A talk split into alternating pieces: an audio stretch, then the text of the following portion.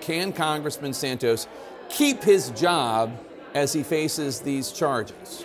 This is a superseding indictment, Jake, that was just announced by the Justice Department, filed in district court in New York. And according to this release, he was charged with conspiracy, wire fraud, false statements, falsification of records, aggravated identity theft, and credit card fraud. Now, this indictment, just unsealed, will have to go through all the details and the allegations therein, but undoubtedly this will put pressure on Republicans to take action on George Santos. So far, they have left it to the House Ethics Committee to come down and recommend any actions on Santos. So far, the Ethics Committee has not yet done that as it continues to investigate. How will they proceed? And how will Santos proceed tomorrow? He is still expected to vote in the secret ballot election tomorrow to vote for a candidate for speaker here as Jim Jordan and Steve Scalise are behind closed doors in the room behind me trying to lock down the votes.